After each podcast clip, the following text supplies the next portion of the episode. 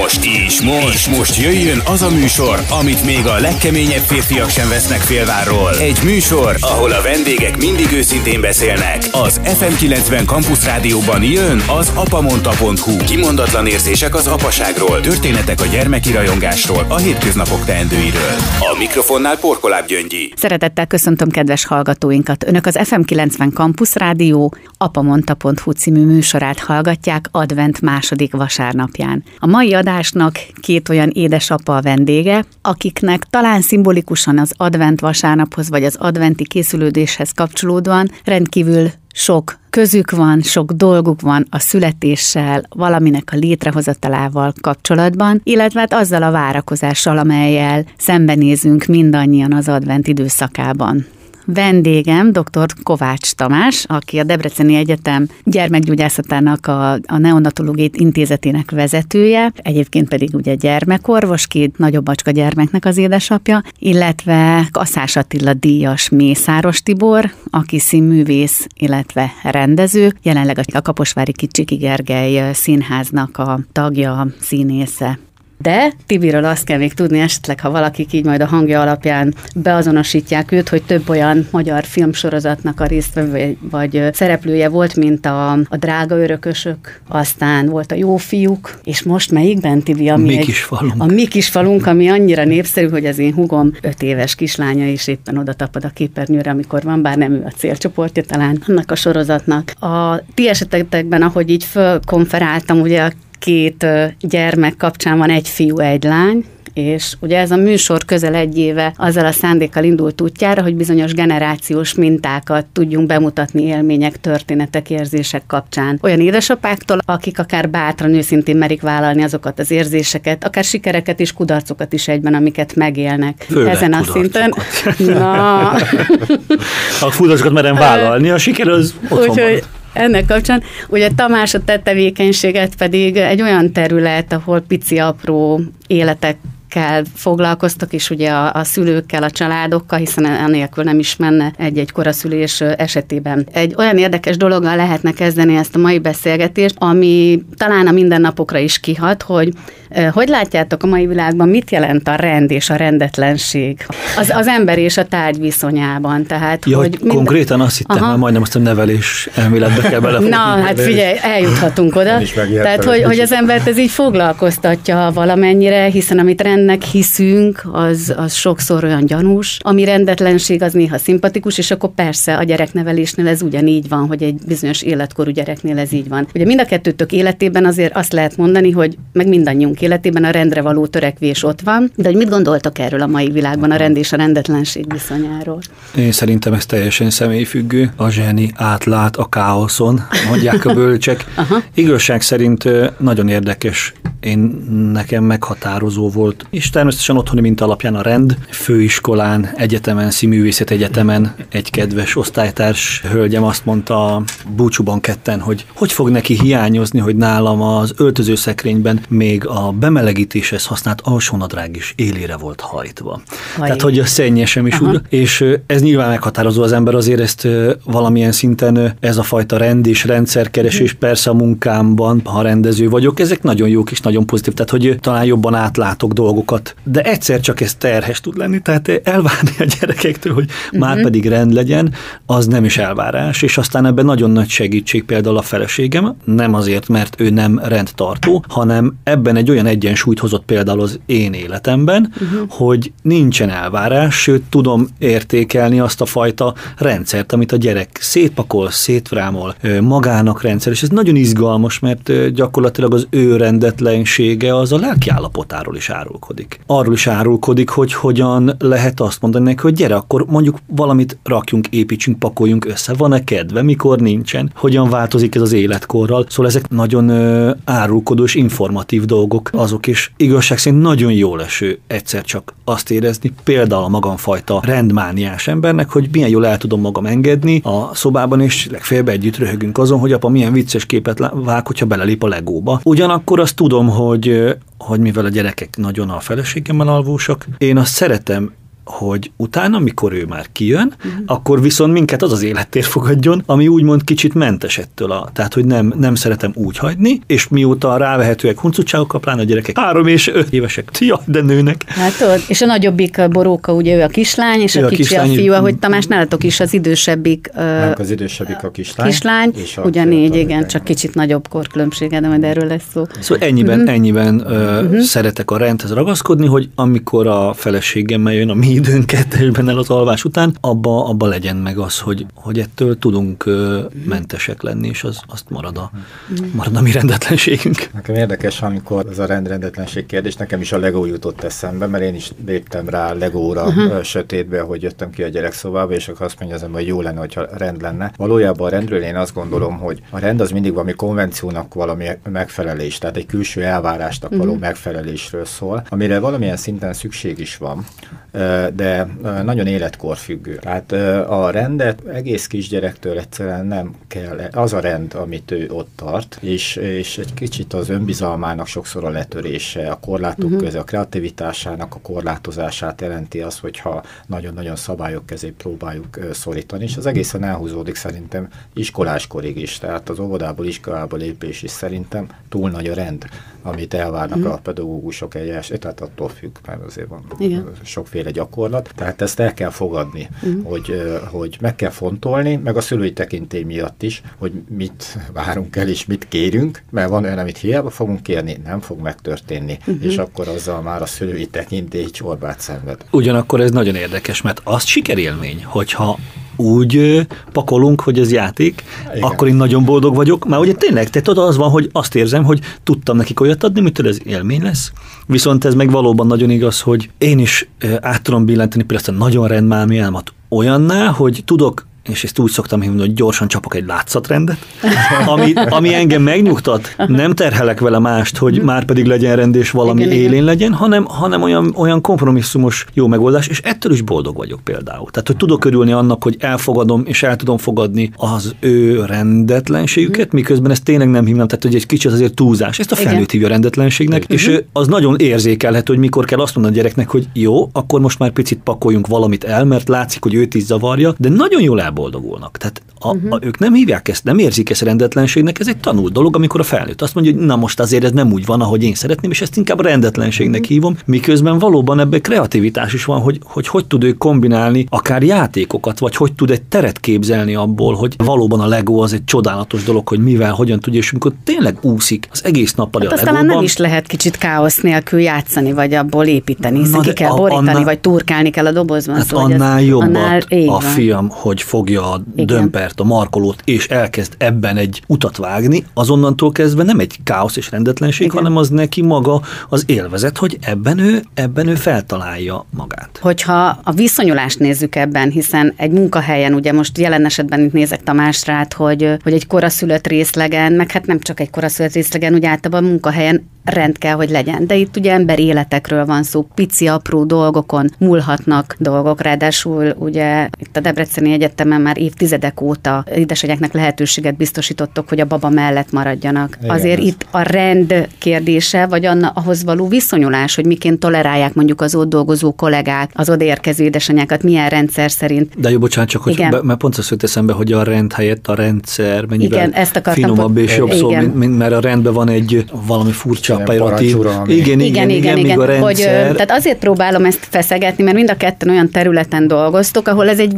valóban érdekes dolog, hiszen a színészetben vagy a színházban a kreativitás ott van, tehát az a fajta úgymond megengedett, nem rendszertelenség, hanem egy kicsit rendetlenség az néha van a színpadon a próbák során, ugyanakkor megfelelő rendszerint. Az egészségügyben pedig megint az az, az, az ember érzés, hogy persze, hogy a rendszert várjál, és azon belül vajon mi a, a rend, hogy ehhez való viszonyulásban van-e valamilyen élményetek, tapasztalatod nem. neked, hogy ezt kialakítani sem könnyű? Nem, igen, ez abszolút jogos felvetések. Mindenképpen kell, nem csak az egészség, bárhol. Tehát, hogyha ha azt akarjuk, hogy kiszámíthatóan és jól működjön valami, akkor kell egy rendszer uh-huh. építeni. A részletek, hogy milyen mélyen szabályozunk valamit, ez uh-huh. inkább a, a kérdés.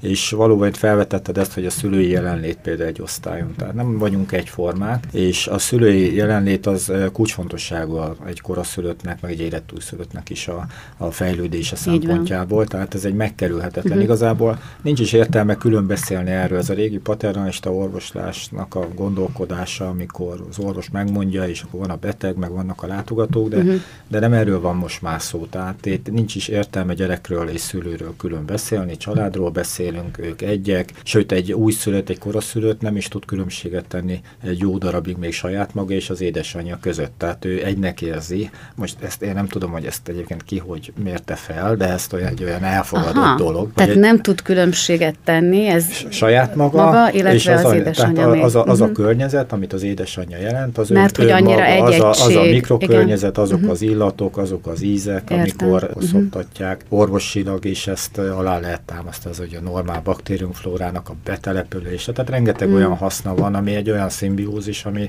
ami tehát ez muszáj, hogy egyként legyen. Uh-huh. És ezért helyet kell adjunk a szülőknek. Nyilván ne, ami igazából a rend és a rendszer szempontjából problémát jelent, hogy a kórházaink nem így lettek tervezve.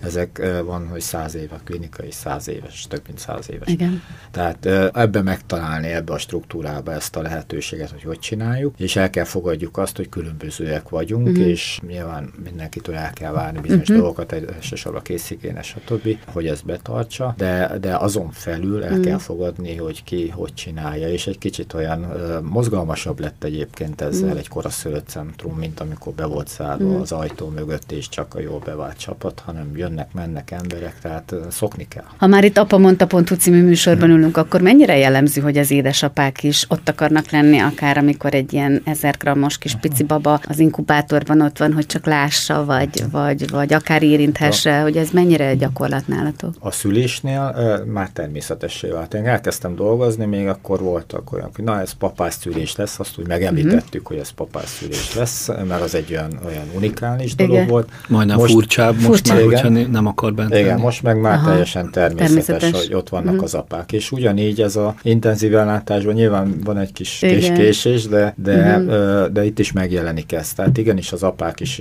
itt akarnak lenni a gyerek uh-huh. mellett, és hát most itt a, a járvány miatt ez ugye nehezebb. Mi így is folyamatos látogatást biztosítunk az anyák számára, sőt, azt uh-huh. bátorítjuk őket, hogy itt maradjanak bent a, a, a klinikán. Uh-huh. Az apák esetében van egy pici korlátozás, de őket is hetente egyeztetett időpontban, hogy ne egyszerre jöjjenek a járvány uh-huh. ellenére is, uh-huh. és van rá igény. Te járványt említetted egyébként, hogy mennyire zavar ez be így a mindennapokban, de tulajdonképpen hát nagyon. nagyon, de gyakorlatilag abban erősíthetjük meg esetleg a hallgatókat, hogy itt a klinikátokon meg tudtok tenni mindent annak Persze. érdekében, hogy... Itt, itt hagyományai vannak, ez nem is az én generációnak az uh-huh. érdeme egyébként, hanem még 1992-ben Európában először, a világon másodjára a Debreceni Egyetem Szülészeti Klinika kapta meg a WHO-tól a bababarát klinika címet, tehát ez a világon a második. Ez a bababarátság, ez elég komoly kritériumok mm. vannak, és alapvetően az anyával együtt ellátott újszülöttet jelenti Rumingénbe, a szoptatás támogatását nem akarok belemenni mm. a részletekbe, de tehát vannak hagyományai ennek, és mi ennek azért mm. próbálunk megfelelni, és ha nem tudunk teljesen teljesen egy csomó szempontnak fekve, sokszor a körülmények miatt, de dolgozunk uh-huh. rajta, és most egy ilyen családbarát szülészet program indult, uh-huh. egy országos uh-huh. program, 18-ban és 19-ben lehetett pályázni, tehát több száz, tehát uh-huh. 10 milliárd forintot osztottak szét szülészeti intézmények között, mi is a neonatológia egy 300 millió forintos felújításba kezdtünk bele, amit uh-huh. most a, a járvány egy kicsit megfogott, Aha. de már idén lesznek látható eredményei ennek, és családi kortermek, ahol apával együtt tudnak jelen lenni a szülők. Ilyenek kialakítására kerül sor, hm. egy konyhasarok, pihenő Ó, a szülőknek. Tehát olyanokat Igen. egy kicsit otthon, és az egész osztálynak a megjelenését egy kicsit otthonossá tenni, olyan, mm. mint hogyha hazamenne Igen. valaki, Igen. amennyire lehet egy intenzív osztály. Mielőtt Tibinek átadjuk a szót, csak annyit, hogy jól tudom, hogy nyol, körülbelül 8000 koraszülés van, ugye? Egy évben Magyarországon. Hát igen, körülbelül minden 9. 10. szülés koraszülés Magyarországon. Igen, tehát ugye azért ez egy jelentős szám ahhoz, ahhoz, hogy valójában külön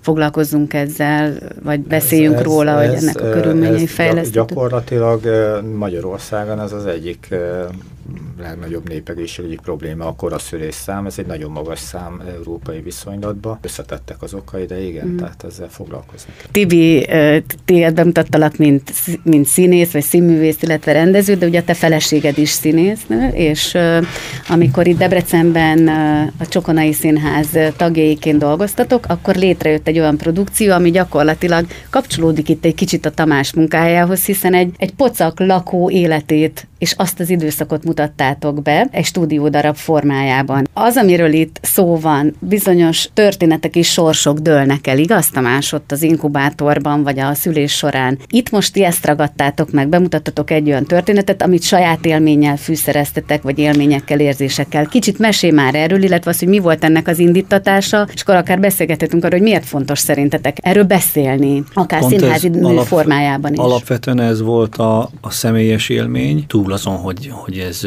csodálatos. Ez borókával való terhessége volt a Betszellel is megcsináltad, ez két részes két volt, részes a, a második volt. Mhm. gyermekkel is megcsináltuk. Uh-huh. Szóval az alapvető élmény, kicsit idézőjelbe téve az volt, hogy amikor elkezdtünk, és a feleségem csodálatosan élte meg az egész terhességet, olyan szinten belevonva engem, ameddig lehet, és a legnagyobb belevonás az, bevallom, az a nyugalom volt, hogy azt éreztem, uh-huh. hogy, hogy annyira együtt vannak ők ketten, hogy teljes nyugalommal voltam, és hát nem volt kérdés, hogy persze ott szeretnék lenni, de az élmény, amíg készültünk és jártunk fölkészítőkre, bár rohamosan fejlődik, és az apászülés az most már gyakorlatilag természetes, az, hogy különböző alternatívák és lehetőségek vannak a szülésre, az, hogy az ember már választhat csomó minden közül, még mindig nagyon sok esetben tabuként kezelendő a terhesség, nem beszélve arról, hogy valahol még mindig fönnáll ez a rendszer, hogy gyakorlatilag a kismama az egy beteg, egy ellátásra szoruló személy. Volt néhány alkalommal nekem is alkalma megélni ezt az élményt, hogy ugye ez a terhesség szó maga, amit így nagyon Igen, sokan a kijavítottak a várandóságra, és ma már inkább azt használják. Ez nagyon fontos Úgyhogy dolog, amit fontos mondtál, dolog. ezzel kapcsolatban majd szeretnék valamit. Jó, jó, jó. Mert hogy lehet is rengeteg, hiszen ez volt az alapélmény, de sokszor a kismamák részéről, és amikor beszélgetés közben derül ki, hogy ja, ilyen nálatok is van. Uh-huh. Persze, hogy van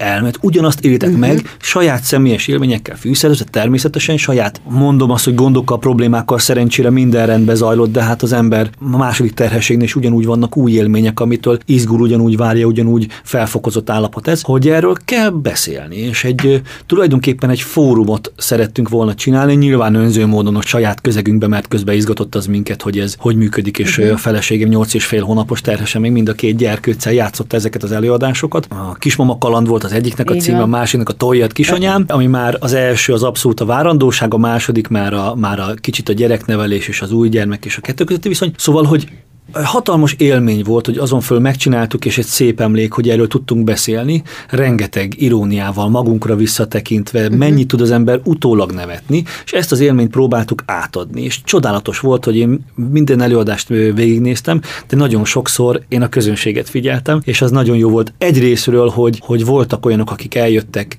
nagyszülők úgy, hogy mondták nekik a várandósok, hogy gyertek, nézzétek meg, mm. és akkor, hogy nálunk is így zalik, és ez milyen jó. Vagy amikor előadás kezdés előtt látom a durcás kispapát, hogy minek jöjjön Igen, ő, és nézze, mikor ez is otthon van, és amikor ő kezdi el a kispapa uh-huh. bögdösni a kismát, hogy hallod, hallod, náluk is, náluk is így volt, ez, ott is így van, és akkor együtt nevetnek, vagy pityeregnek, szóval gyakorlatilag egy olyan számunkra is önismereti utazás volt, amivel azt éreztük, hogy igen erős létjogosultsága van, uh-huh. hogy bár nyilván elméletek nagyon szűk a közönség réteg, ahogy haladtunk előre az időbe, egyre többen voltak, akik úgy jöttek, hogy, hogy nem csak a kismamák és a kispapák, hanem nagyszülők is, vagy volt, aki úgy jött, hogy, hogy már gyermekes, de hallott róla mástól, és mm. jó volt felidézni és újraélni, és ő, tulajdonképpen a, a monodráma így egy nagy közös kalandá vált mindenkinek valóban kis, kismama kalandá.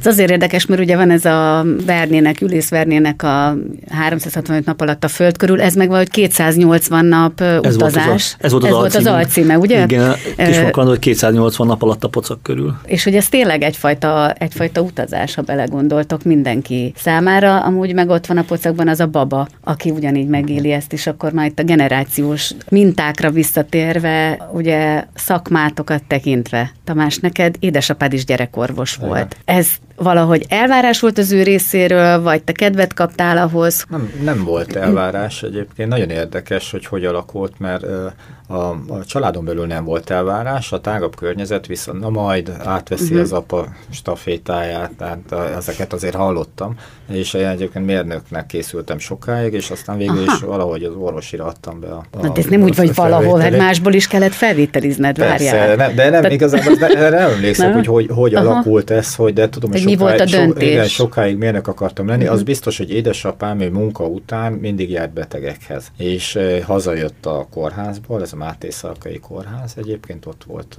ott dolgozott, és hazajött, és akkor mindig az volt, hogy mi hárman vagyunk fiúk, testvérek, és hogy igen, na, ikeröcséid vannak, ugye? Igen, igen, és hogy akkor na, megyünk betegekhez, ki jön velem. Valakinek mindig menni kellett, és én nagyon szerettem, Aha. én vittem az orvosi táskáját, és abban hát mindig, ez nagy becsben lehet. Mindig rend volt egyébként, abban nagyon nagy rend volt, és, és akkor elő kellett készíteni akár, hogy injekció ritkán, nem sokat adott, de előfordult, meg, meg a notesze volt, minden spatula, és ezeket gyerekként én ezt nagyon szerettem. Tehát valószínűleg ez, ez benne volt a pályaválasztásomban ez az élmény, meg az, hogy gyerekorvos volt, de mégis egy családorvos, tehát a nagymama leleteit megnéztük, a szegényebb családokba vittünk csokit, emlékszek, vitt ajándékba, én mm. reklamáltam, hogy de hát ezt miért adjuk oda, és azt mondta, hogy ti annyit tesztek, hogy csak ne ez a mm. gyerek, meg lehet, hogy már évek óta nem evett el.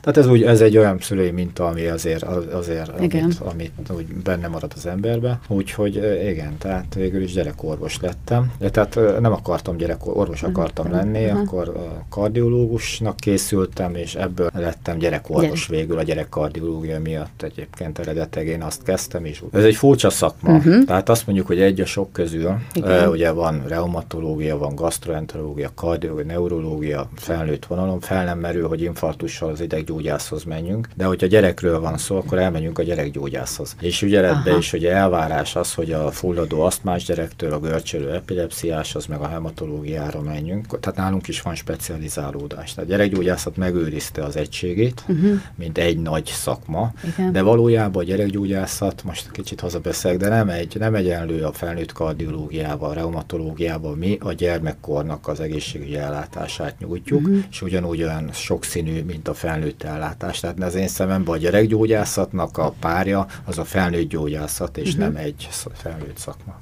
És így hallgatva téged az jutott eszembe, hogy azért még inkább kell egy picikét, lehet ezt a szót használni, hogy holisztikusan és együttérzően állni azért ehhez a szakmához, hiszen itt ugye a, hányszor van az a történet, hogy bemegy egy panasszal az orvoshoz az édesanyja mondjuk a gyerekkel, is megkérdezi az orvos, hogy akkor mi, mi történt pontosan, és anyuka elkezdi mondani, hogy azt csináltuk, és akkor ez volt, és az volt, De és akkor megszólal az orvos többes számban, hogy esetleg hadd mondja elő, mert hogy nagyon sok olyan orvosra találkoztam én is, aki utána elmondja, hogy szeretné hallani a, a gyerektől, hogy hogy történt, meg. mert ő abból rengeteg mindent le tud szűrni, hogy valójában valós-e az a fájdalom, vagy esetlegesen lelki ok van a háttérben. Gyerek orvosként, emberként, édesapaként mennyire összetett, vagy milyen olyan kompetenciák vannak szerinted, ami fejlődik az életünk során, akár úgy, amikor te gyerekorvosként szülővé váltál. Változik ez a fajta érzékenység? Hát igen, tehát gyerekorvosként szülővé válni nem másabb, mint nem gyerekorvosként szülővé válni szerintem. Tehát, Nincs több aggódás, félelem benned azzal, hogy látsz egy sor olyan esetet, ami azért már problémával hát, jelentkezik? Igen, egy kicsit lehet, hogy van ilyen, de alapvetően az ember után tudja is azt, hogy ez, de ez nem lehet. Tehát, tehát lehet, hogy bevillan egy pillanatra, de utána azért uh-huh. csak elkezdi az ember használni az eszét. És de akkor... talán egyébként normál, tehát hogy kinek nem villan be, ha akarja, hanem Aha. nyilván a egy-egy kérdés, hogy fölmerül egy-egy, egy-egy eset kapcsán, hogy, hogy akkor nálunk ugye minden rendben van, és aztán teljesen szerencsére Aha. úgy alakul. Persze. Én arra emlékszek, hogy a lányom megszületett, és a szülőszobán, ott, ahol én ott neonatológusként dolgoztam egyébként, hogy mennyire elveszettnek éreztem magam. Tehát ott, ott voltam, és, és, és hihetet, ideges voltam. A, a kollégák, akik olyan volt, aki tőlem később kezdett ott, Igen. és minden mindent megkérdezett, hogy hogy csinálja, és egyszer nem is tudtam rá figyelni, tehát nagyon így mondtam, hogy csináld úgy, hogy akarod, egyszerűen nem, nem, nem tudtam hozzászólni Aha. a helyzethez, tehát teljesen annyira maga alá, hmm. vagy hatalmába kerített ez az érzés, hogy apa lettem.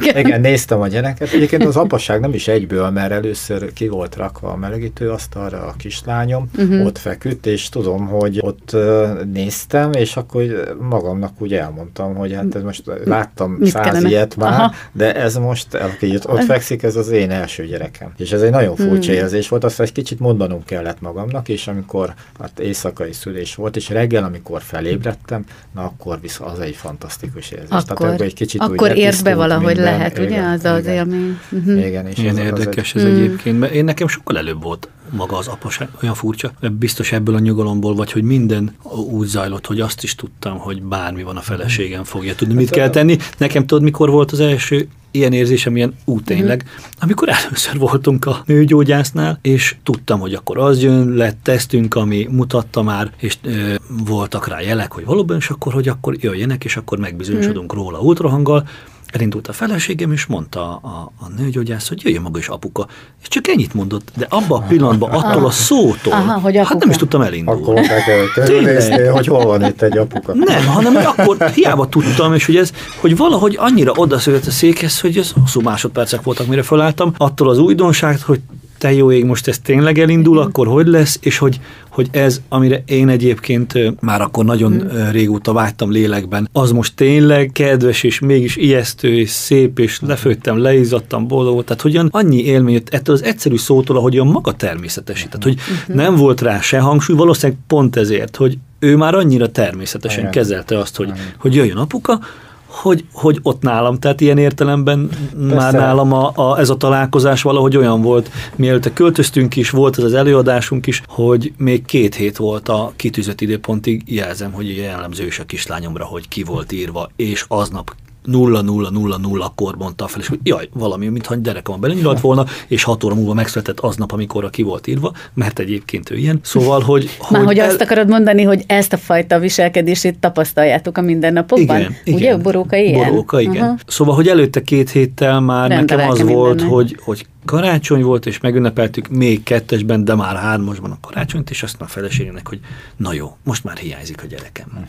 Aha. Most már hiányzik. Van, van egy evolúció a dolgoknak, tehát bennem is, tehát ezeket, amiket, amiket mondtál, tehát ezek az érzések bennem is megvoltak, tehát úgy, úgy, úgy visszahozza nekem ezeket, de a várandóság időszaka, akkor várunk valakire, akit elképzelünk, mondjuk útrangon látjuk fekete-fehérbe, nem jó felbontással, hogy, hogy mi ilyesmi lehet, uh-huh. de azért felfedezzük, hogy erre hasonlít, arra hasonlít, de valójában mégse látjuk rendesen, és maga, amikor a, a megszületés, az egy, az, azért az egy, az egy következő lépés, amikor ott látod, hogy na tényleg, tehát ő az, akit vártál. Tehát előtte bennem jött, én is 30 éves voltam, amikor született a, a lányom, tehát már én is erre készültem, és vártam, és örültem neki, amikor a csikok megjelentek. A két minden. csík, igaz? Ami...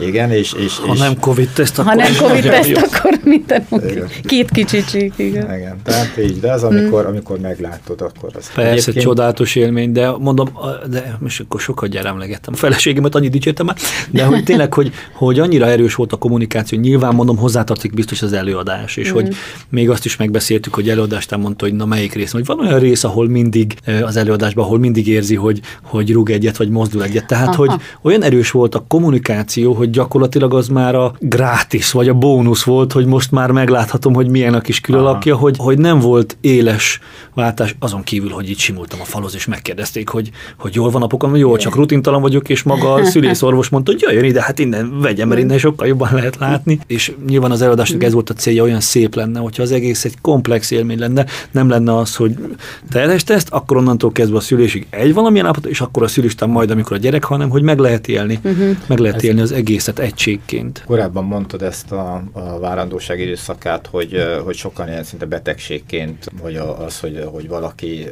kismama lesz, és egy szinte betegség, és ez azért mondtam, erre szeretnék reflektálni. Tehát szerintem ez egy óriási probléma. Az, hogy nagyon-nagyon medikalizált az ellátás. Tehát az, hogy tulajdonképpen egyébként, ha belegondolunk, bizonyos értelemben semmi extra nem történik. Tehát ami ott a világ világ, ez így van, hogy emberek egymásra találnak, és mm. gyerekük születik. És maga a gyereknek a felnevelése, a táplálása, a szoptatás, megint nem egy ilyen különleges dolog, ami néhány, mint a bosszúállóknak különleges képességeik vannak, és akkor egyesek tudnak valamit csinálni, mások nem, hanem ezt mindenki mm-hmm. tudja, csak egy kicsit ez az egész medikalizált ellátás rombolja a, a, szülői kompetenciákat. Meg a társadalom is, ami irányba elment, tehát hogy, hogy bizonytalanná válunk, tehát olyan dolgok, olyan információkat hallunk. Én olvastam egyébként tőle is egyszer egy ilyet, hogy jön, jön olyan a második gyereknél, hogy, hogy jöttek olyan hírek, amin aggódtatok talán valamit, vagy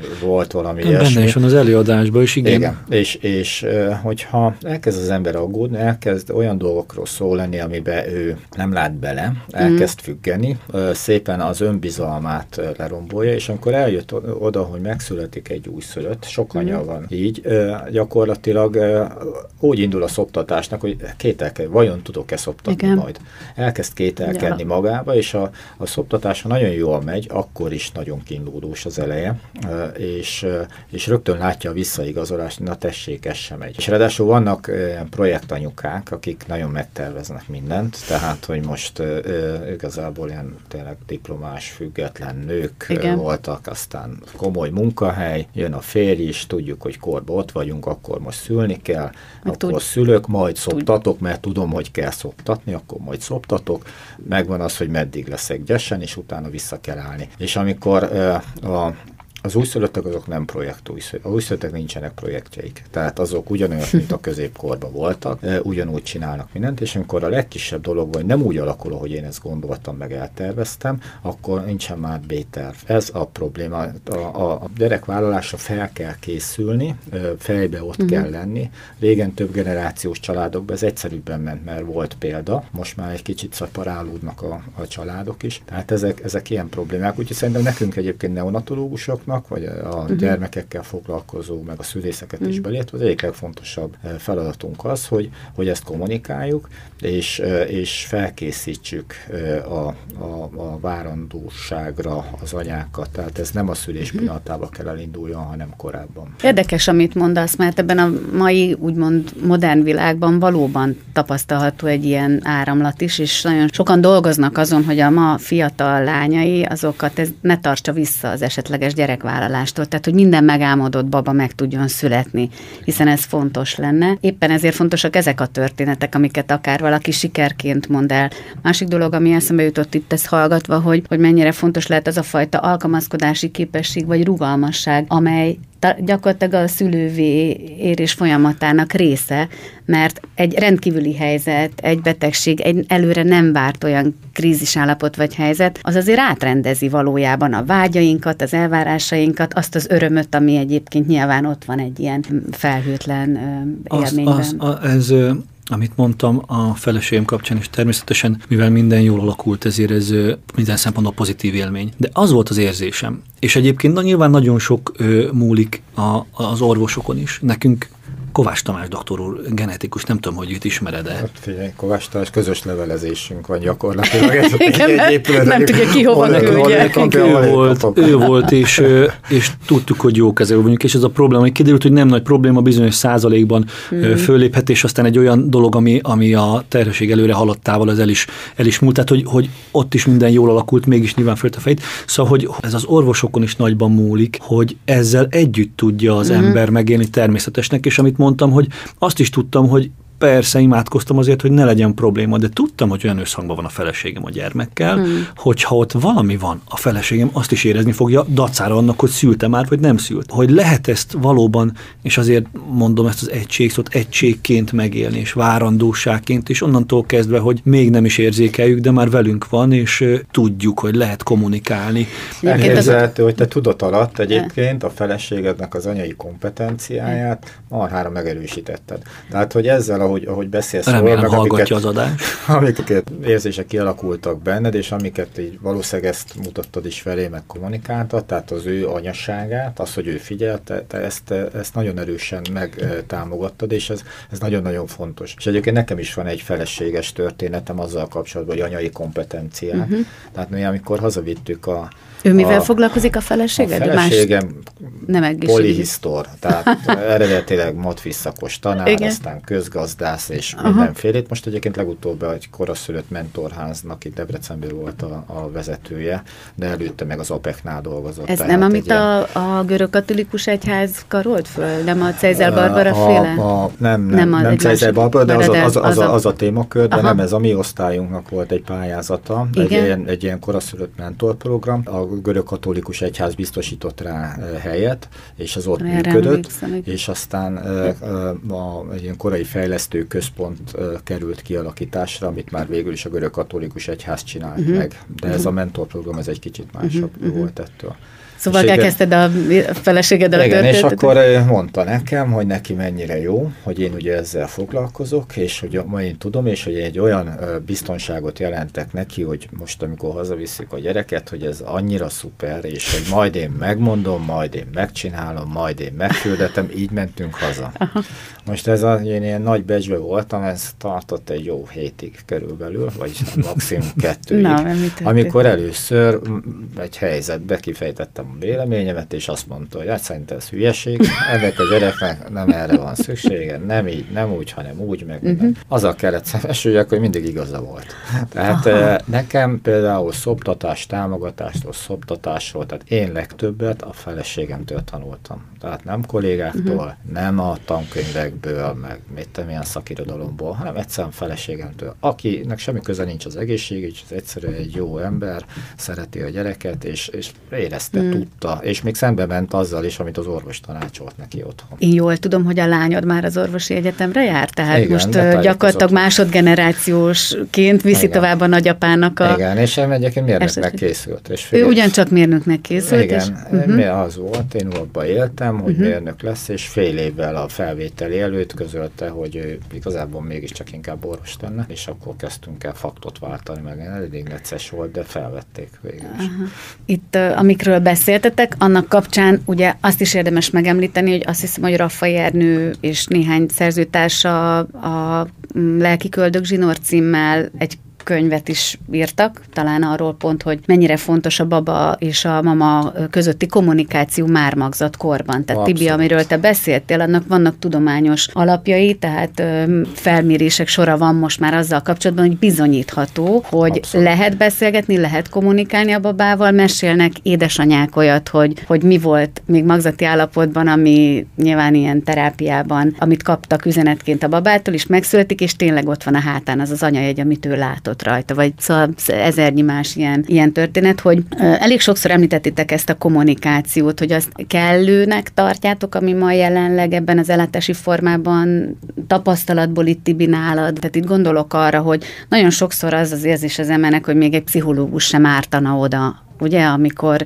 rendben lévő eseteket is, ha említem, még akkor is van olyan, hogy lelki támogatásra szorul, Abszolút. nem jön meg a teje, problémái vannak, és át kellene lendíteni, arról nem beszél, amikor egy-egy ilyen koraszülésnél esetlegesen tragikus hát, nem beszélve arról, hogy hát ez, most már beszéltünk erről a témáról, hogy nagyon érdekes, hogy ez kor specifikus, nem volt ez kérdés valószínűleg déd, ők nagyanyáinknál, hogy, hát hogy mit kell csinálni, uh-huh. már természetesen szoptatni fogsz, ha nem, akkor arra vannak-e füvek, ilyenek, olyanok, kamionok, hogy az is egy természetes dolog volt, már most az, hogy megszületik, de mi van, ha nem fog ö, sikerülni, de mi van, ha már nem rosszabb. Tehát, hogy ez egy, ez egy prekoncepcióval uh-huh. élünk, mikor uh-huh. azt is lehet természetesen, hiszen láttunk, és sok gyerek felnőtt úgy, hogy mondjuk nem volt táj, vagy nem tudták szoktatni, de ez egy állapot, tehát azon múlik, hogy ez stresszként éli-e meg uh-huh. A kismama, és ezzel stresszt ad át, mint kommunikáció, vagy pedig, mint ahogy például ugye a császárosoknál, császárszületeknél mondják, hogy legyen ott az apuka azért, hogy az a testközelség és a testmeleg meglegyen, és olyankor van, hogy gyakran az apukának adják oda, mert nem lehet beavatkozás miatt az anyukának oda, hogy merre rakni,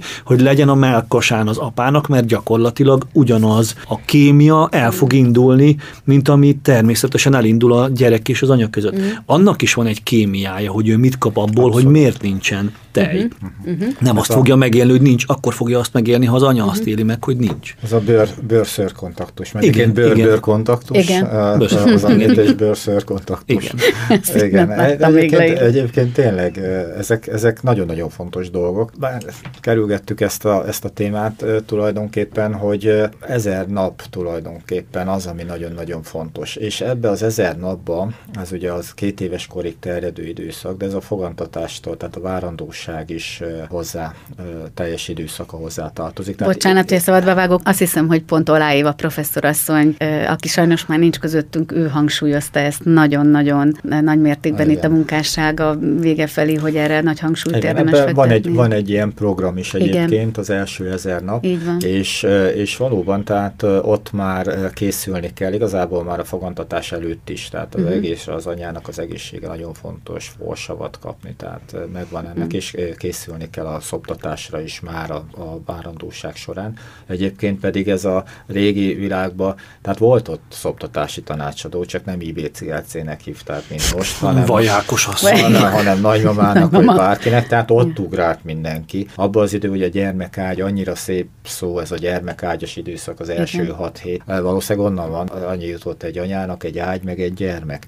De az összes többit levették a válláról, tehát uh-huh. lesték minden kívánságát, ott voltak körülötte. És egy kicsit ez nekem egyébként gondot is jelent, hogy a kórházban valami ilyesmit akarunk mi is. A rooming az lenne a lényege, uh-huh. hogy az anyával van az újszülött, csak kiesik az, hogy kevés a nővér, és nem tudunk annyi segítséget nyújtani. Ezért, ezért lenne jó az, hogy akkor legyen ott a család. Tehát igaz, hogy kórházi körülmények uh-huh. között, de teremtsünk lehetőleg otthonos körülményeket, és tegyük lehetővé, hogy akkor a család tudjon segíteni. Uh-huh mert önmagában az, hogy a, egy anya a gyerekkel van elzárva, időnként rá Kicsit valaki, beszélgessen vele, nem igen, legyen arra igen. lehetőség. Másik pedig említetted uh-huh. a pszichológus igen. kérdést, tehát nálunk a koraszülött osztályon, tehát valóban így van, egy, a koraszülő anyák, uh-huh. de akár egy érett újszülő anyánál is előfordul, de koraszülötteknél, tehát egy krízist élnek meg. Tehát amikor arra készülsz, hogy a világ legcsodálatosabb gyerekét, gyerekét hordom a szívem alatt, és az meg fog születni majd, és ilyen-olyan szuper lesz, és a helyett megszületik. 20. Gyorsan tegyük hozzá, azért könnyen beszélünk, így férfiak, azért komoly változások mennek végig a testbe, tehát bizonyos szintig ez a fajta felfokozott stressz vagy hormonváltozás azért hoz ezzel. Tehát, de az is természetes kell legyen. Bocsánat, csak én hozzáteszem. Igen, bár a középidőszak szerintem egy nem. csodálatos időszak, pont amikor igen. talán akkor a szülések egy része történik, igaz? Tehát a, a, igen, alapvetően a 24 egy, héttől már. Igen, igen de az hormonálisan is egy ilyen velem van a világ, és minden csodálatos Persze. érzés. És, és, és akkor egyszer csak óriási probléma és egy krízist élnek meg, és gyakorlatilag krízis intervencióra szorulnak, tehát tényleg kell segítség, úgyhogy nálunk van pszichológus és pszichiáter is jár be, anyacsoportokat tartanak, beszélgetnek, úgyhogy erre abszolút szükség van, és azért, mert említette Tibi azt, hogy, hogy mennyire fontosak a visszajelzés, a kommunikáció és az újszülött és az anya között. Hogyha az anya úgy közelít az újszülöttjéhez, hogy benne van ez a feszültség, stressz és krízist él meg, és aggódik, és nagyon szereti a gyerekét, de ezt az aggodalmat uh-huh. közvetíti felé, a gyerek teljesen más úton fog fejlődni, és hogyha esetleg van valami kis komplikáció, az anya rögtön érzi a megerősítés, hogy tessék, tényleg jogos volt, hogy aggódtam, mert tessék. Igen, önigazolva látja megint, megint itt van a probléma, és még inkább szorongó lesz, és egy uh-huh. olyan patológiás kommunikációs helyzet, aminek, ami az újszülöttnek, koraszülöttnek uh-huh. a mentális fejlődését abszolút befolyásolja. Tehát nekünk egy erős, kompetens, magabiztos anyára nem csak azért van szükség, mert embertársunk, és, és, és aki bajban van, segítsünk neki, hanem ez a nagyon jól definiált, igazolt egészségügyi érdeke a koraszülöttnek és a mm. hosszú távú kilátásait is meghatározza, hogy egy mm. erős édesanyja áll mm-hmm. mellette. Ezért is kell támogassuk őket. Apamonta.hu Kimondatlan érzések az apaságról. FM90 Campus Rádió. Most pont az együttműködés szándéka meg képessége, nem? Ami az emberben így felmerül, és akkor egy kicsit vissza kalandozva más területre is, hogy a, ugye Tibi a ti szakmátokban ez ugyanúgy ott van, tehát hogyha most nem feltétlen a kórházi körülmények között gondolkodunk ebben a fajta csapatmunkában, ami jelen van is ugye nálatok Tamás, ez a, a szülők, a baba, az ott dolgozók egységében kell, hogy megvalósuljon. Ugye ugyanez a te szakmádban, amit esetleg a te gyerekeid látnak, hiszen nagyon sok előadásra viszitek magatokkal egy ilyen nagyon-nagyon rugalmas szülőként látva ezt. Tehát ott ezt a fajta együttműködést, azt te saját magadban érzed, hogy megvan, vagy hozod magaddal a szüleitől, vagy ez, ez is olyan dolog, ami aztán az emberben fejlődik folyamatosan, annak a mikéntje. Tehát ott is neked azért, ha rendezel, akkor színészekkel kell együttműködni, háttéremberekkel, műszaki emberekkel. Én láttalak téged dolgozni, ebben van valami hihetetlen jó olyan kommunikációs képességed, amivel azt is rá tudod venni arra, hogy világítsa meg hátulról ezt a vetítőt, aki nem akarta. Mert egyetlen dologra jöttem rá, hogy mindenki szereti tudni azt, hogy mi miért történik. Hogyha egy világosítónak azt mondjuk, hogy világíts oda egy 500-as PC-vel középre, akkor az egy feladat, amit meg kell csinálni. Uh-huh. Ha azt mondom neki, hogy világíts oda, légy szíves, mert amikor átjön ott az egyik színész, és a másik hozzászól, és pont akkor az arcára kerül egy fény, ami azt fogja jelenteni, hogy ezt nekem uh-huh. nem esik sokba, egyrésztről kimondom magamból, és közben rögtön reflektálom is magamnak, hogy egyébként tényleg jó a gondolat, akkor alkotótárs ebben. A gyerek ugyanúgy egy társ ebben a várandóságban. Nem csak mi várjuk őt, hanem ő is várja azt, hogy ott bent kialakuljon, és hogy amire megszületik, az, az az a hely, hogy ismerősen neki már ez a közeg. Nem véletlen mondjuk a színházos előadás születik, tehát hogy ez nagyon közel áll hozzám nyilván. Jaj, de jó, hogy ezt így kimondtad, nem? Milyen szép szó, hányszor használjuk ezt, hogy megszületik. Hát szinte és... már szakmánkban szinte már közhely, hogy megszületett egy előadás, hogy sikerült-e megszületni, vagy nem sikerült Igen. megszületni. Egy próba folyamat az egy úgymond várandóság, és, ha és ennyire akarok... van a befogadás, nem a néző részéről, hogy mennyire meg hát a premier, a premier az egy, az egy szülés, szülés. lényegében. Aha. Tehát, hogy ezek, ezek uh-huh. nagyon, nagyon érzékeny dolgok, amik, amik nagyon kapcsolódnak, de mindegyiknek ugyanerre tudom visszavezetni, hogy a kommunikáció a lényege, uh-huh. nem az egész szakmánk, a miénk az egy kommunikáció, hiszen valamit gondolunk, azt elmondjuk valamilyen formában, és a néző kommunikációja az, hogy ezt hallgatja, hogy be tudja fogadni, reflektál rá, tetszik neki, nevet rajta, sír rajta, megtapsolja, uh-huh. hazamegy, az is egy kommunikáció, tehát az egész ezen múlik. És ennek a, ennek a rendszere az, ami nyilván izgat engem, hogy hogyan lehet úgy felépíteni, vagy úgy belevonni mindenkit, hogy valóban ennek van egy ugyanolyan pátoszosan mondom szentséget, hogy mindenki azt érzi, hogy ez az előadás a sajátja, hogy megszületik, ugyanígy, hogy, hogy tudja a, a kispapa, kispapa mm. meg tudja élni azt, és vissza, visszaverze is nagyon fontos, amit mondta, hogy mert hogy a feleségem megkapta, én ugyanezt megkaptam ezt a támogatást, hogy ennek igenis részese vagyok. Nem ment el egyszer se nélkülem ultrahangra, nem azért, mert hogy nem megy el, vagy legyen, aki elvigye, hanem azért, mert ő akarta. Ha bármi volt, elmondta, ha mozdult egyet, elmondta, ott voltam mindig, amikor előadás előtt megbeszélte a mhm. feleségem, amíg pocakban lévő gyermekekkel, hogy akkor megint megyünk játszani, el fognak hangzani dolgok, van, ami rólad szól, van, ami másról szól, tehát hogy egész egyszerűen partnerként. Azt, azt, azt talán... nem komolyan azt a azt mondatot, az nem neked De hiszen beszéltünk olyanról, és ez azért is volt fontos, én nekem például,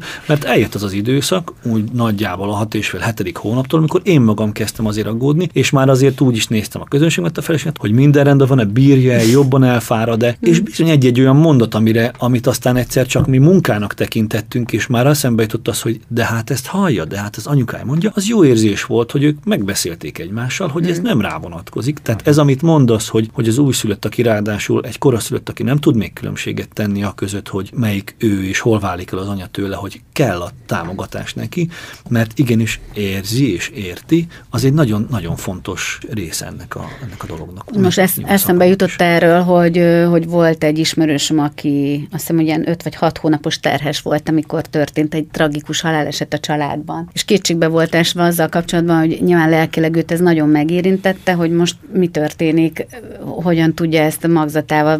Nyilván attól talán nem félt, hogy elvetél emiatt, de azért ez a fajta szorongás benne volt, és akkor azt a tanácsot kapta, hogy, hogy üljön le, beszélgessen a babával, és elkezdte simogatni a pocakjában, és elmondta, hogy, hogy most lehet, hogy azt fogod érezni, hogy szomorú vagyok, vagy sírok, de hogy ez nem miattad van. Tehát, hogy ez a fajta kommunikáció, amire itt több alkalom már, már utaltatok, hogy mennyire fontos a baba és a mama között, és egyébként az apuka és a baba között is, hiszen ugyanúgy a hangját hallja. Mind a kettőtök szakmája azért olyan, ami kapcsán felmerül az emberben a kérdés, hogy ezt a család élete hogyan lehet jól összeegyeztetni, mennyire támogató közeg, család, háttér kell, hogy, hogy körülvegyen benneteket. A gyakorlatban ezt ti hogy tudtátok jól kezelni, vagy megvalósítani, hiszen Tamás a te esetedben havi nem tudom hány ügyeletről van szó, meg készenlétről, adott esetben Tibi ti pedig azért a színház általában este van, a gyerekeknek a felügyelete, annak az összhangja, szóval, hogy ebben bármi praktikus tanácssal tudtok-e lenni, vagy valami hasznos ismerete, mert azért ezzel szerintem birkózik nem csak a ti szakmátokban élők sokasága, hanem más, más hasznosnak nem tudom hasznos, is. mert máshogy nem próbáltuk, csak így. tudom, hogy, Vagyis, tudom, hogy, hogy mik voltak. A... Ez elképesztő bizalomjáték innentől uh-huh. kezdve az, hogy ő azt érzi, hogy ha nekünk babysittert kell hívnunk, és úgy jelenik meg nálunk az első találkozásnál, amikor természetesen mindannyian ott vagyunk, és azt mondjuk, hogy fog most vigyázni rátok, ő rajtunk érzi azt, hogy megbízhat-e abban, és mi nyilván nevetünk rajta, és megmosoljuk a dolgot, de annál pozitív a visszajelzést, amikor az első alkalom után hazamegyünk este, és még ugyan nem alszanak, de azt mondják, hogy most menjetek el még, még maradjon még itt a babysitter, akkor az ember megnyugszik. Megnyugszik attól. Tehát ne essen rosszul ilyenkor nem, a szülőknek? Ne, se rossz, itt, mert, mert az, a, az a, olyan értelemben a legpozitívabb dolog, uh-huh. hogy el tudott engedni, uh-huh. és azt tudta mondani, hogy, hogy ő jól érezte magát, és ebben nyilván nem az a praktikum van, hogy, hogy akkor jól viselkedtek, vagy jó, vagy mi, mi történik otthon, hanem a kis lelke rendben van. Amit én pozitívumként tudtam még megélni, hogy a lányom, mikor fél éves volt, volt e, egy nyár, hogy gyakorlatilag két hónapon keresztül, két-három hetes váltásba, a horrendezés, horrendezés, egyfolytában mentünk. Nem tudtuk, de természetes volt, hogy jön velünk. Fél éves korában is azt vettük észre, hogy különbséget tudott tenni, hogy mikor milyen ágyba alszunk, hogy szerette azt, hogy köztünk alszik mondjuk helyenként, ha nem volt megoldható, viszont amikor például ö, várost váltottunk, mert, ö, mert mert munkából kifolyólag más mentünk dolgozni, azt vettük észre, hogy három évesen nem okoz neki problémát az, hogy hol vagyok most, miért vagyok másik lakásban, hanem tudta, hogy valahol. Tehát, hogy egész egyszerűen olyan dimenziók nyíltak a kis fejébe ezáltal, hogy nem okozott neki lelki válságot az. Igazság szerint vicces volt, hogy aztán laktunk egy helyen egy fél év, amikor azt mondta, hogy most mikor költözünk tovább, mert ő úgy elmenne valahova máshova.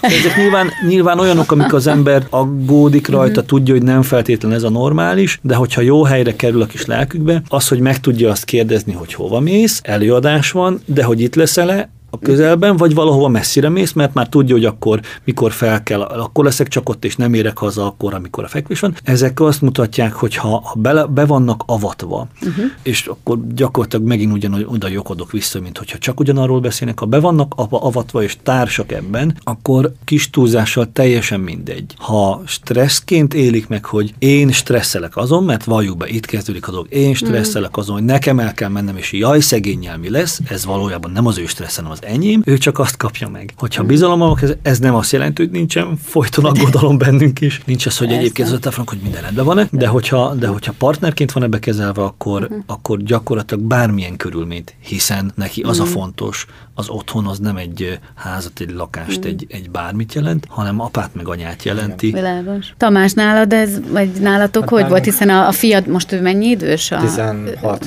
középiskolás éppen igen. most, igen. Ő egyébként Igazán... orvosi pályára készül? készülő is, vagy ő mi, hát még dereng? Ő focistának készült sokáig, most arról már letett, bár még focizik, de nem egyértelmű. Mondta, hogy vele is nehéz dolgunk lesz, mert ugyanúgy nem fogja tudni eldönteni, mint a lányom, aki az utolsó percből variált. Ismerek de, még ilyet, igen. Igen, mert hogy, hogy ezt a lányom úgy kevésbé tudta kitalálni, hogy mi legyen, azt mondta, hogy meg annyi minden szeretne lenni, uh-huh. és mhm. neki meg most azért lesz nehéz, mert ő színész is lenne, meg mindenféle volt már az életé, úgyhogy nem tudom. Kiforja magát az élet. Kiforja majd, igen őket igen, egy kicsit igen, majd, igen. igen. igen. Uh-huh. Nálunk ez a, ez a távollét kérdéshez igazából a feleségem kult szereplő ebbe. Tehát ő a családot nagyon jó érzékkel csinálja, és hát fogalmazunk úgy, hogy tehát én is próbáltam mindig is, tehát amikor ö, otthon voltam, akkor, akkor tényleg otthon voltam. Tehát, nem. tehát az a jelenlét megvan, hogy igen. ilyenkor megpróbálod igen, letenni a telefont. Én szerettem a gyerekekkel lenni, uh-huh. szerettem játszani, szerettem építeni a ezeket, bosszantott, hogy Hát a képítésznek készül. Felé, felépítettem egy tornyot, és rögtön lerombolta az időnként még bosszantott, és tehát én ezeket, ezeket úgy szerettem. Pedig az része a fejlődésüknek hát, lehetősen tudod, hogy... Igen, csak legalább állhatott volna egy kicsit. Tehát az, hogy az ember rárakja és rögtön szétrugják, azért az, az meg se Frusztrált, frusztráció. Szóval én ezekben, ezekben mm-hmm. részt vettem, amikor otthon voltam, és hát voltak olyanok, amikor a, tényleg a munkahely jobban elveszi az ember, mm-hmm. tehát fogalmazok úgy, hogy a feleségem világos jelzéseket adott erről, hogy, hogy most, most egy kicsit... Most a család a fontos igen. De a munka igen. nem. Igen, de hát ő azért er- erőn, hát nem mondom, hogy erőn felül, mert volt hozzá ereje, de ő nagyon-nagyon sokat tett azért, hogy a család jól működik. Már mind, tehát, hogy természetesen hozzá, mert mielőtt az lenne, hogy mindent ideálisan csinálunk, és semmit nem rontunk el, azt nagyon jól tudjuk mi is például, hogy mikor van mondjuk egy főpróba héten, ami azt jelenti, hogy egy hétig egyfolytában bennünk, hogy melyik az a nap, amikor jönni fog egy olyan hullámvölgy, mm. hogy úgy kell napközben lenni, hogy tudjuk, hogy este elmegyünk, hogy olyat kell Persze. csinálni délután. Tehát, hogy ezek mm. vele járnak. Ez nem azt jelenti, hogy mindig könnyű, és hogy a mi gyerekek elfogadták, és akkor soha nincs az, hogy hiányzol. De elsőt a lányom már zsivány, mert már most ő öt éves kishölgy, és, és megbeszéljük, és elmondjuk, és azt mondja, apa, egyáltalán nem játszottál velem, és mondom neki, hogy de tudod, hát hiszen ezt is csináltuk, azt is, de valóban kellett dolgom, de azért játszottunk. És azt mondja nekem, még nincs is öt éves. Jó, de az a te édes kicsi lányodnak nagyon kevés. de, és kész vagyok, és padlom vagyok, és azt mondja, igazad már, már az új körét.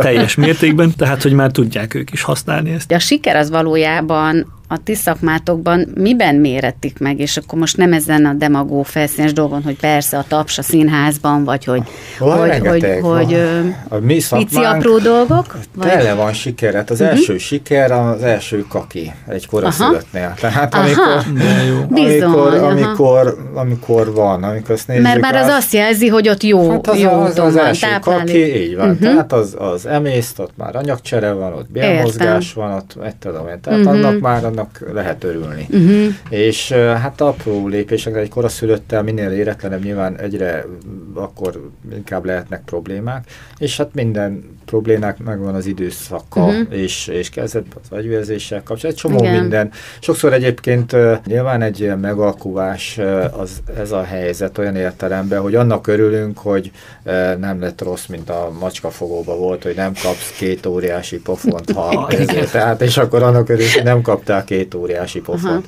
Tehát ilyen típusú sikerélmények is vannak, hogy elkerültük a bajt, és igazából semmi pozitív dolog nem történt, csak uh-huh. az, hogy nem lett rossz. De rengeteg van, meg ezek a kicsiknek olyan, tehát a reakcióik, tehát egy, egy kis koraszülött azért az egy emberke. Tehát amikor az ember megszokja azt, hogy a sokkal kisebb, kis egy parányi, másabb, talán az igen, a szó jut az meg, embernek. És megnéz, de megnéz a részleteket, tehát ugyanolyan kis ujja van, csak sokkal igen, kisebb. Igen. Tehát ugyanúgy, olyan kis reakciói igen. vannak, ugyanúgy tud mosolyogni, tehát rengeteg örömöt ad a, a, a családnak is, és nekünk is. Tehát uh-huh. a, a kolléganőim, a nővérek, ez tényleg nem akarok nagy szavakat használni. Pedig de, használhatsz de, bátran. De, de, tehát az, azt gondolom, minden, reális, minden reális szinten. vagyok, tehát uh-huh. nem, mhm. nem túl, de, de én látom az ő reakciójukat, a, a sírásaikat helyzetekbe, tehát tényleg mhm. szívvel, uh-huh. lélekkel, tehát egy olyan, olyan társaság van itt a Debrecenben a koraszülött uh, intenzív osztályon, és az újszülött osztály, mert ugye hozzá tartozik a rooming rész Igen. is. Ja, vannak problémák, vannak súrdódások, kommunikációs bakik, bármi, tehát bár, előfordulhatnak nálunk is ilyen,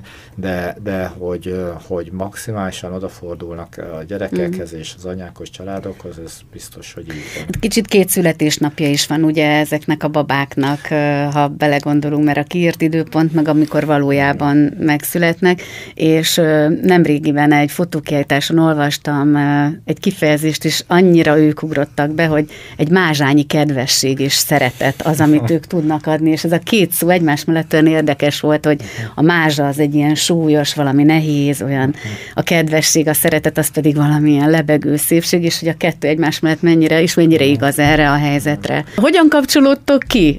Ilyen kert, barkácsolás. De te a madár, a, madárt madár, annal is foglalkoztál, igen, az igen. megvan még ez a szerelem? Igen, igen, igen. Komolyan, igen, milyen formában? Hát ilyen amatőr ornitológusként figyelgettem, ilyenkor etettem őket, úgy okay. fészekodok. Te mész ki, és akkor az erdőben... Persze, Aha. igen, ilyeneket. A... Távcsővel, igen. vagy fotózod is? Nem, fotózni nem, fotózni nem szoktam. Nem fotózni nem szoktam, uh-huh. tehát ma mobiltelefonnal, de Jó, az, de... az, igaz, körülbelül igaz, nem olyan. Aha. Nem, én alapvetően egyébként egyszer az egyik faiskolában, amikor építkeztünk, akkor kimentem, vásárolgattam, uh-huh. nézegettem, ezeknek én, után, én szeretem olvasni, uh-huh. utána olvasok, és, és ott az eladó kérdezte tőlem, hogy hagyd kérdezzenek, hogy én orvos vagyok, vagy jogász. Hát mondom, mondom ez a kettő opció, meg mondom, egyébként, egyébként orvos, de hogy miért? tényleg értek a növények, látszik, hogy utána uh-huh. nézek, bár nem ezzel foglalkozok, és hogy ő megfigyelte, hogy az orvosok meg a jogászok azok, akik ide járnak, akik, akik ehhez így egy kicsit beleássák magukat, és hogy gondolkozott is azon, hogy valószínűleg azért, mert annyi ember között vannak, hogy, hogy vár, amikor szabad idők, inkább egyedül akarnak. és, és, hogy szerint neki ez a teóriája. Aha. Hát nem tudom, egyébként én gyerekkoromban van igazság benne egy Nem tudom, mert én, én, a szüleim is ilyenek voltak, édesanyám biológus, édesapám a gyerekorvos, de ő, ő, ő, ő, nagy növény, mm. tehát ismert a virágokat, növényeket, rengeteget kirándultak. Én ebben nőttem bele, mm. én nem tudom, de tényleg szeretek egyedül mm. lenni, az kétségtelen, hogy mm-hmm. vannak. Most már a, a gyerekeim is abban a korban vannak, ugye, ezt meglátod te is, hogy majd eljön az, hogy... Én hogy, is szeretnék néha.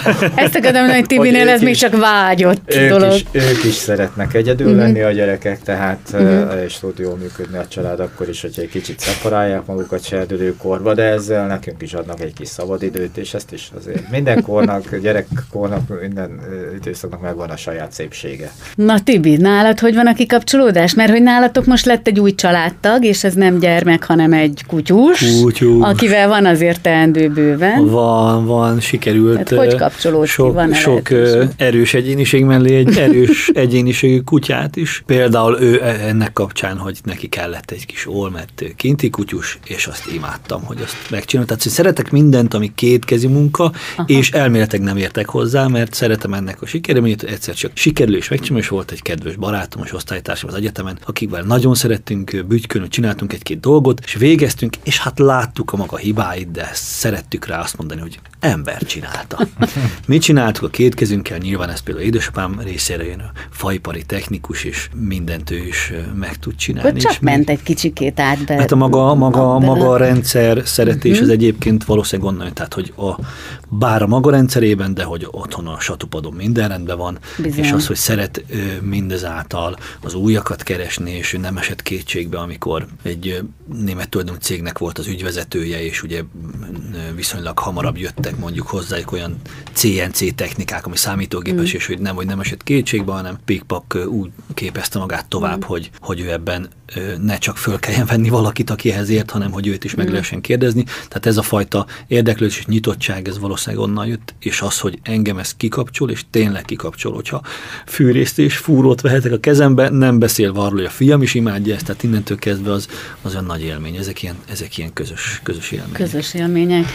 Tibi, a te jelenlegi tevékenységet kapcsán talán nem lehet elmenni amellett, hogy most egy olyan utazó darabnak vagy a rendezője, írója, a szereplője, amely egy házas pár életébe ad betekintést, ami ugyan gyerekek nincsenek benne, de mégiscsak azt a fajta együttműködést, harmóniára való törekvést próbálj bemutatni. Ugye ez a Magda a Szabó című darab, amelyben te Szobotka Tibort játszod. Egyébként rendezted is ezt a darabot. Itt egy apamonta.hu című műsorban ugye elkerülhetetlen talán, hogy, hogy a családnak a szerepét, a házaspár szerepét is tárgyaljuk, hiszen itt volt többször erről szó, arról, arról a támogató közegről. Én szerintem. Hogy mit adott, vagy mit... Gyönyörűen mit, emeltük föl feleségeinket. Szerintem mi, mi, mind a itt, itt voltak velünk, vagy vannak velünk folyamatosan. Hogy a színpadon az ember megéli, újraéli, vagy átértékelődnek benne dolgok a mindennapokból. Tehát amikor te ezt már mondjuk 8-10-15-szörre játszod, akkor a mindennapi életedbe kilép kilépve utána ebből a szerepből viszelem valamit magaddal, vagy megújult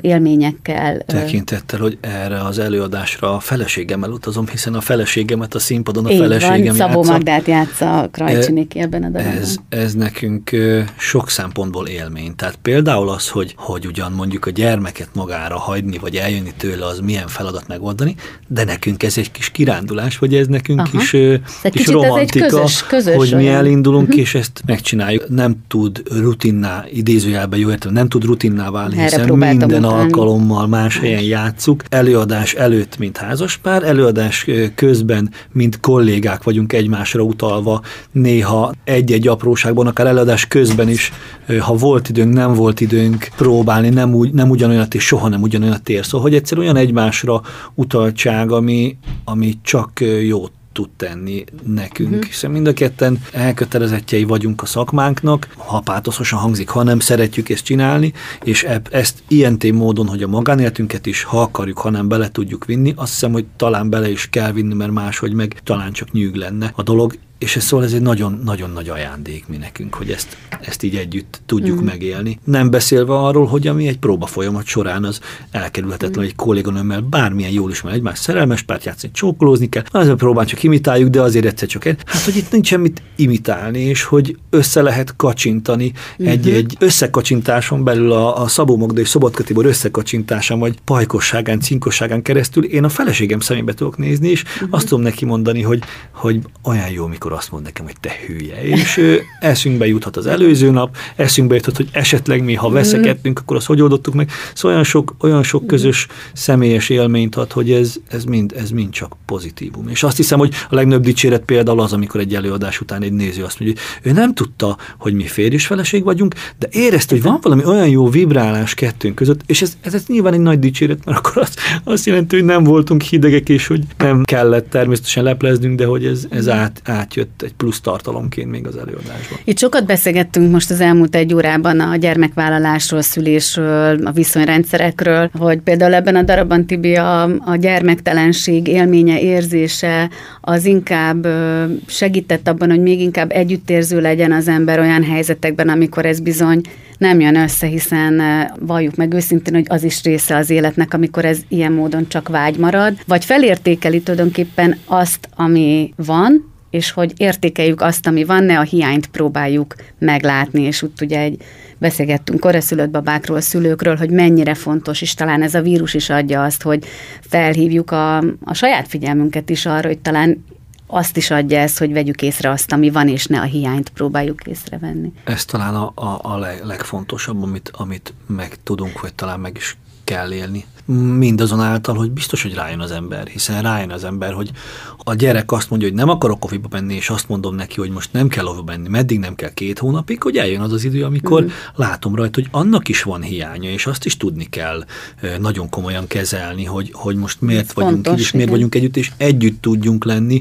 tartalmasan, és itt nem a nagy szavak miatt mondom a tartalmasat, a tartalmas együttlét az, hogy tudjunk egymás mellett adni a másiknak megadva a személyes terét. Hogy ez nagyon szép és érdekes dolog volt mondjuk, hogy ugye két és négy évesek voltak a márciusi nagy leállásnál, hogy hogyan találták meg egymást, hogy hogyan jöttek rá, hogy ők tudnak együtt játszani, uh-huh. hogyan tud a nagy, négy éves, nagy, a két éves picinek úgy adni támogatást, vagy úgy adni magából, vagy úgy bevonni a játékba, uh-huh. hogy ki tudunk ülni ebből, és nem kell azt érezni, hogy na most akkor minden pillanatban ki kell neki találni valamit, mindig le kell foglalni, mm. jaj, mi lesz vele, nem fogja unatkozni igen, igen. fog. Tudnak nem unatkozni. Mm. Akkor játszottak a legjobbat, hogyha nem volt elő semmi, csak egy takaró, és ez egy palást volt, és másfél óráig a két gyerek olyan szinten játszott el, hogy, hogy egyszerűen élmény, élmény mm. volt nézni és felfedezni azt, hogy nem hiányzunk oda. Bár azért ti is eljátszottátok a magatokét, ugye a karantén alatt, hiszen ovis tornát, vagy tornát oh, tartottatok a persze, nem otthon tudtuk, ülő nem családoknak, úgyhogy nem tudtatok leállni. Ez a bizonyos utolsó kérdés, ez a műsor címéhez kapcsolódik mindig.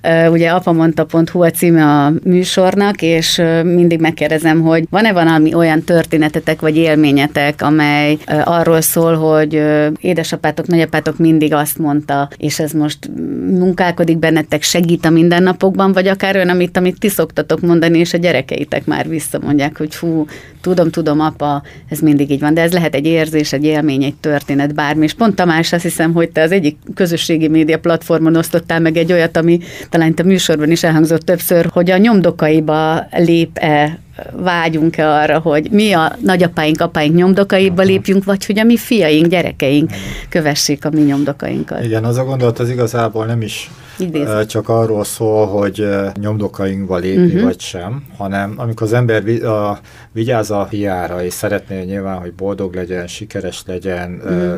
tudja teljes egészében élni az életét, és, és úgy féltően az ember azt mondja, hogy vigyázz, hogy hova lépsz, és akkor erre, erre azt mondja a gyerek, hogy te vigyázz, hogy hova lépsz, mert én csak a nyomdokaidba lépek. Tehát Igen. az a fajta szülői, apai példamutatás, azt egyébként akkor, amikor én ezt kiírtam az részben, azért azért is volt, mert akkor volt egy csomó olyan élményem, hogy, hogy mondjam, nyilván nem az én dolgom, hogy értékeljem a világot, de az apa, apaságról, meg az apai mintáról, meg egyet a férfiasságról, a férfi mintáról, tehát azért olyan dolgokkal szembesültem, nem értettem egyet. Tehát azt gondoltam, hogy igen, nekünk kell a saját gyerekeink felé. Vannak, olyan dolgok, amik nem jönnek be. Lehet, hogy már egy kicsit ilyen hmm. old school vagyok, ilyen öregszek, 50 fölött már az ember egy kicsit oh, másképpen Érünk, hát ezt el nem öregszünk. De, de, de Tibi vannak, idén volt 40 például. Vannak olyan ugye? dolgok, egyébként a nőkhöz való viszonyban uh-huh. is, tehát hogy hogy, hogy, hogy, hogy tekintünk, hogyan respektálunk egy nőt, tehát, tehát nem minden megy jó irányba szerintem, és azért, és azért gondoltam, hogy így nagyképűen, hogy a fiamnak is egy kicsit úgy uh-huh. azt mondani, hogy meg magamnak is, hogy, hogy meg kell fontolni, hogy hogyan viselkedünk, mert a gyereknek mi vagyunk a minták, uh-huh. és ezt, ezt kell követni. Uh-huh. Egyébként ilyen apa mondta rengeteg apróság van, amit édesapám, de most csak itt egészségügyi reform megy a, a, ugye az országba, és ennek kapcsán jutott eszembe az, hogy nekem édesapám, amikor végül úgy döntöttem, hogy orvos leszek, uh-huh. akkor itt a mérnöki, meg még erdész is akartam lenni egyébként, tehát ilyen uh-huh. karrierek, ut- kanyarok után, azt mondta nekem, hogy hát, hogy amikor itt rendszerváltás volt, ő azt gondolta, hogy na most majd akkor jobb lesz itt az egészségügyben, de ő most már látja, hogy az ő életében már nem lesz jobb az egészségügy, de biztos benne, hogy nekem már jobb lesz, és jó döntés volt, mert ez egy Aha. nagyon szép szakma, és minden, és hogy majd a helyére kerül, meg minden. Aztán most, amikor a lányomat felvették az orvosi egyetemre, ugyanezt elmondtam neki, hogy én, nézd, én gondoltam, hogy majd jobb lesz, meg a, a, a nagyapád is ezt, ezt mondta nekem. És most én elmondom neked, hogy én már úgy látom, hogy az én életemben nem lesz igazán jobb, de neked már biztosan jobb lesz. ez, ez jutott hirtelen eszembe, ez az apa, apa megmondta. Tibi. Vannak ilyen mondatok, amik óhatatlanul megragadnak, de én mindig arra tudok rácsodálkozni, hogy a példát adunk, ha akarunk, ha nem. Amikor mozdulatot vélek fölfedezni, mm. egy gyermekem például, édesapámnak van egy jellegzetes kicsit bandukolása, hátra tett kézzel az egyik kezét a uh-huh. csuklóját átfogja a másik kezével, és volt egy ismerősünk, aki le is fotózott minket egyszer hátul, hogy én se vettem észre, mondta, hogy annyira kell nevetni, amikor így meglát minket, hogy mennyire ugyanolyanok vagyunk, és hát, hasonlítunk arc, arcra is, de igazság szerint én már nem is veszem észre, de átveszek mozdulatokat. Viszont amikor az éppen járni tudó fiam egyszer csak azt látom, játékok között hátratett kézzel bandukol, az egyszerűen olyan hidegrázósan mm szép, és közben meg kiúzentolok, hogy mennyire kell figyelni, hogy az ember, mit, amit nem gondolom, hogy ő látott tőlem. Én, én, nem, én nem szoktam így bandukolni még, mm.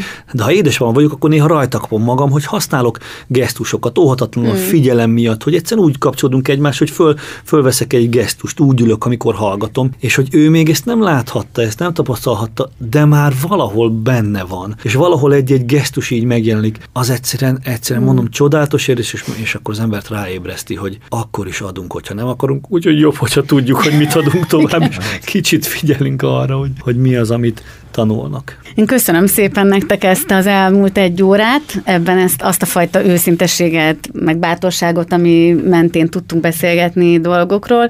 Lehet talán azt mondani, hogy egy-két dologban úgy rendbe tettünk fogalmakat, meg itt a, a koraszülés, egyáltalán a, a, a születés és a, a gyermekek, szülők és egészségügyben dolgozók közötti együttműködés kapcsán azért sok érdekes szerintem saját élmény is, is előjött, és egy kicsit apukaként is megismerkedhettünk veletek. Úgyhogy köszönöm szépen Kovács Tamásnak, aki a Debreceni Egyetem Klinikai Központ gyermekklinika koraszülött intenzív centrumának a vezetője, két gyermek apukájaként, és remélhetőleg ugye még egy or- sok unoka, sok, sok unoka várandós nagypapájaként le, volt jelen, illetve Mészáros Tibornak, aki Kaszás Attila díjas színművészünk, két ugyancsak kisebb becske gyermeknek nek a, a büszke édesapja, egyébként pedig volt Debreceni Csokonai Színház színművész, a városnak, tehát esetleg innen is ismerhetik a hallgatók, hogy köszönöm szépen nektek tényleg ezt a fajta nyitottságot, és hát kívánom, hogy csak így tovább mindenkinek a saját szakmájában azokat az eredményeket, meg sikereket, amiről ugyancsak beszéltetek, hogy milyen ponton és szinten élitek meg ezeket a mindennapokban. Akik előző adásaink tartalmára kíváncsiak, a www.apamonta apamonta.hu című weboldalon vagy YouTube csatornánkon visszahallgathatja ezeket az adásokat. Köszönöm hallgatóinknak a figyelmet, és azt, hogy újra az apamonta.hu című műsort választották. Tartsanak továbbra is velünk, az FM90 Campus Rádió műsorai széles kínálatot biztosítanak a mindennapokban autózás, illetve kellemes egyéb időtöltés mellé. Kívánok Önöknek további kellemes napot, vendégeinknek is. Bízom benne, hogy a jövőben ugyancsak tudunk érdekességekkel szolgálni. Búcsúzik Önöktől a szerkesztő műsorvezető Porkoláb Gyöngyi. Köszönjük, Köszönjük szépen. szépen.